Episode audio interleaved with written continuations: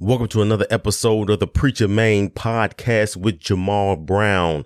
And I know some of you looked at the title and maybe looked a little sideways or don't quite know where I'm going with this message with You Are Holy, the Donda West effect. But trust me, I will do my best to tie it all in together toward the end of this episode. So stay tuned so you can get the full context. Let's go.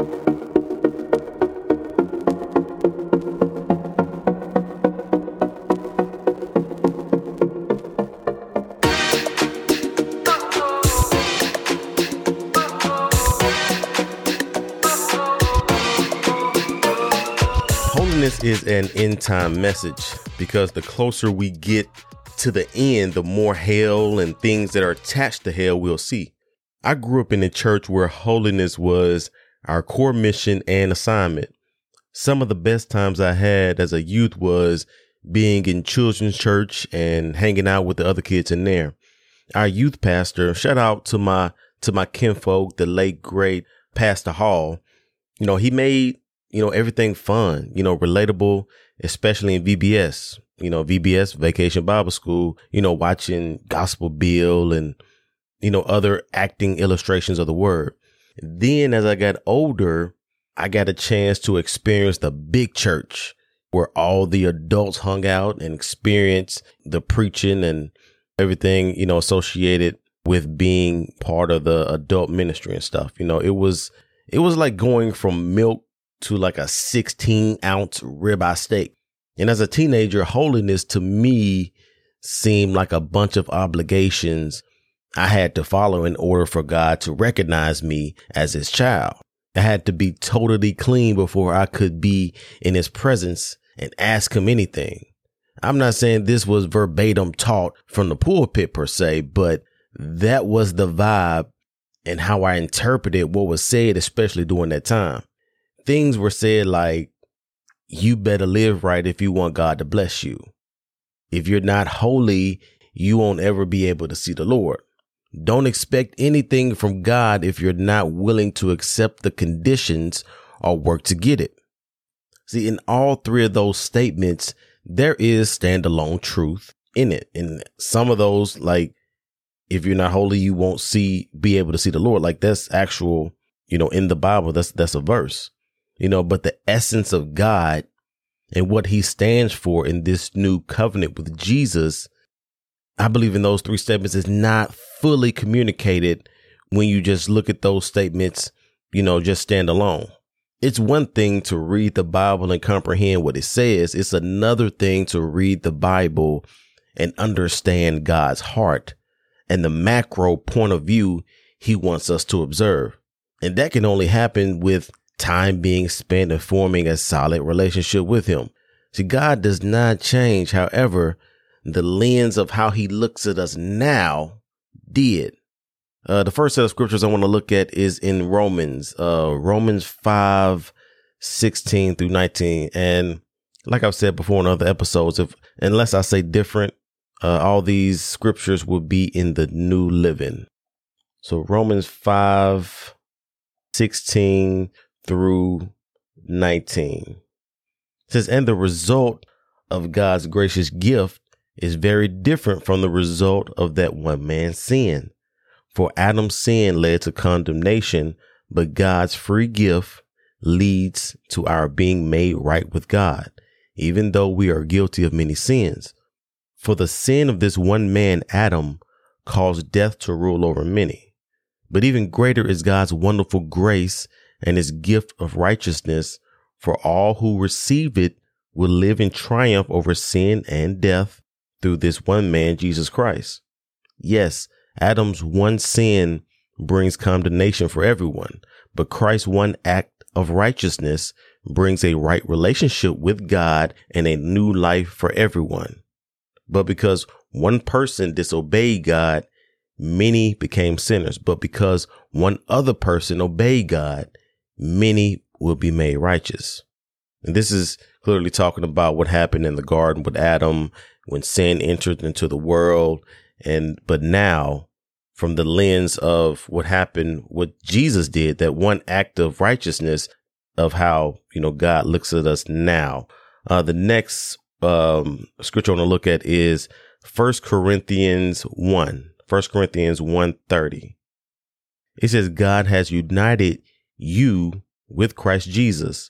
For our benefit, God made him to be wisdom itself. Christ made us right with God. He made us pure and holy, and he freed us from sin.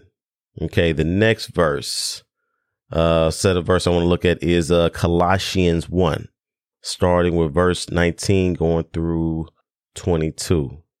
That for God in all his fullness was pleased to live in Christ, and through him God reconciled everything to himself. He made peace with everything in heaven and on earth by means of Christ's blood on the cross. This includes you who were once far away from God. You were his enemies, separated from him by your evil thoughts and actions. Yet now he has reconciled you to himself through the death of Christ in his physical body. As a result, he has brought you into his own presence, and you are holy and blameless as you stand before him without a single fault. I want to read verse 22 again. Yet now he has reconciled you to himself through the death of Christ in his physical body. As a result, he has brought you into his own presence and you are holy and blameless as you stand before him without a single fault. See, according to verse 22, you know, we are already holy and blameless. Even going back in First Corinthians 130, he said we are pure and holy after that fact of, you know, giving our life to Christ and ma- making that confession and, and that decision. Like we're already holy and blameless as we stand right now if we accept and believe what Jesus' blood did for us on the cross. See, this is way different than what I heard it is to be holy. See, we're not trying to be holy by doing certain things to be puffed up in our own effort to be made right with God or for others to admire how much devotion we have. If we accept Jesus and ask him to be our Lord and Savior, then we're already holy from that moment on in his eyes. Now, but does that mean we can just do whatever whenever we want and not and it not affect us in this life? I mean, no. You know, if we continue to live in a sinful lifestyle, it will eventually affect our physical and mental state of mind, especially in the mind, which will make it harder to receive from God, not because God doesn't want to help, but because we have more confidence in our own sin nature than we do of God's love. I believe we focus so much on what we need to do to get right and to be holy instead of focusing on the huge deal Jesus' blood, death, and resurrection has already done.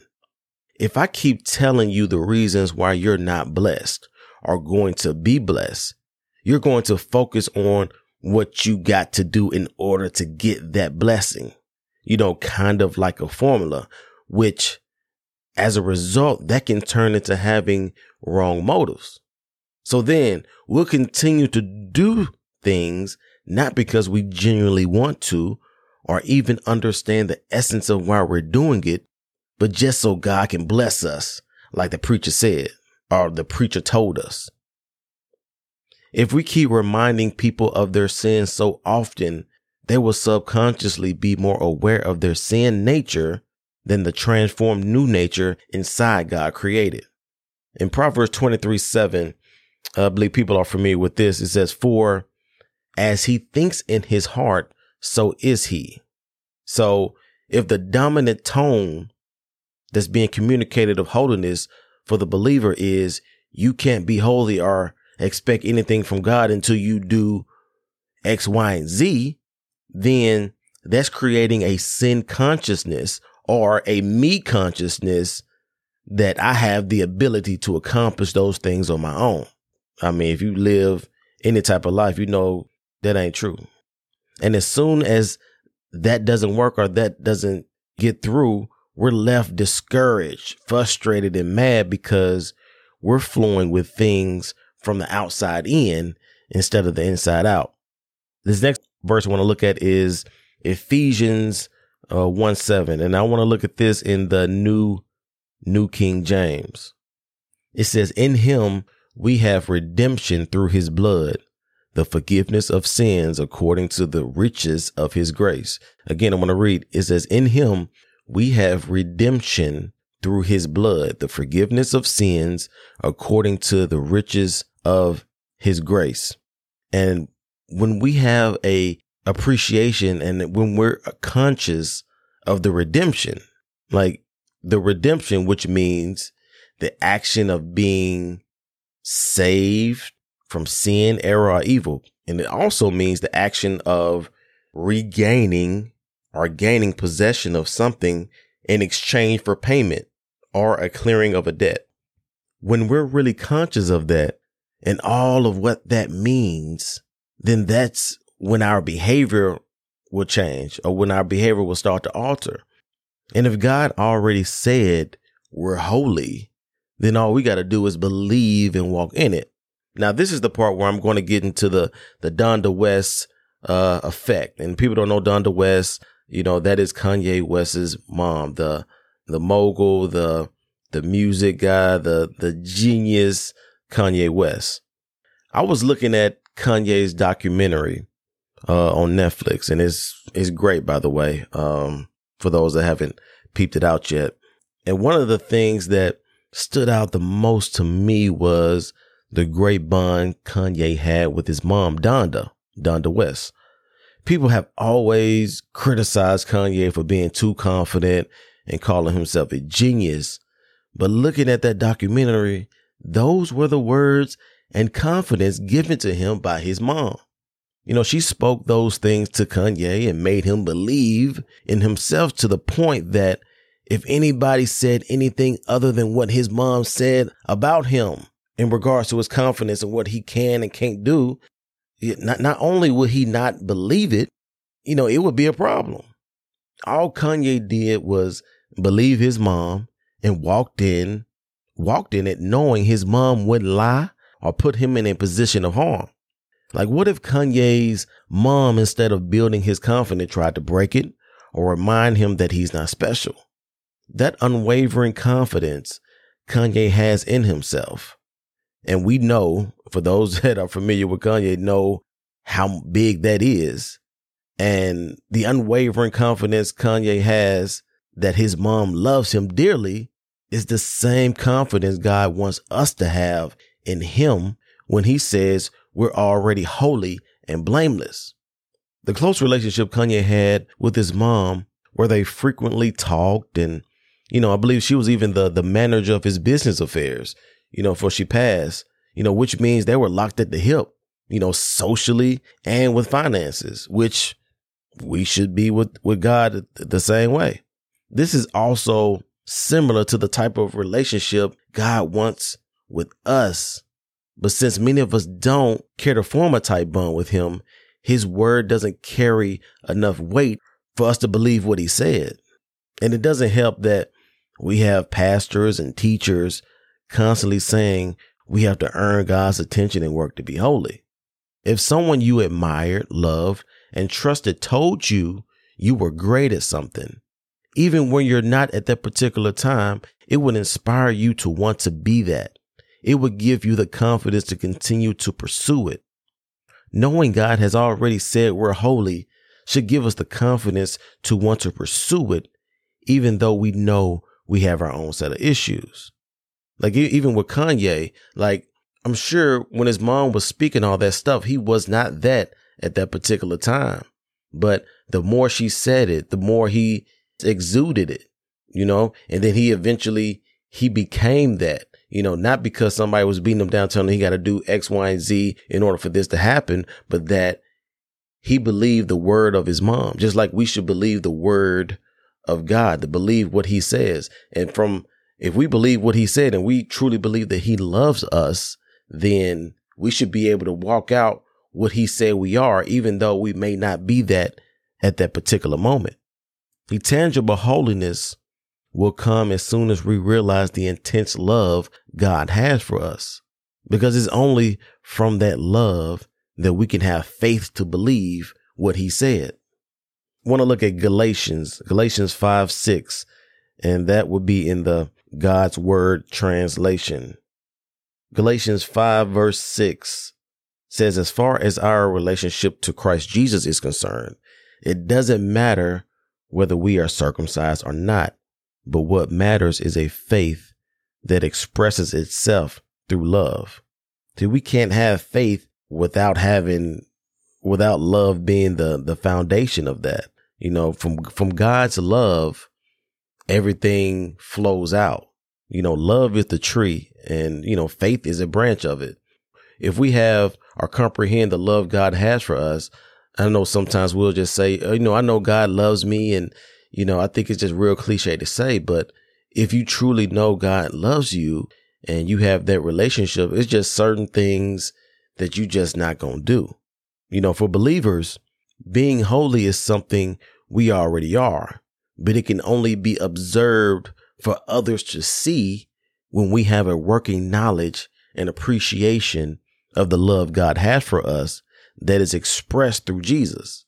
Because it's going to be real tough to realize and appreciate that love if we frequently are more aware of our sin and what we're not doing right rather than focusing on what he said and what we already are.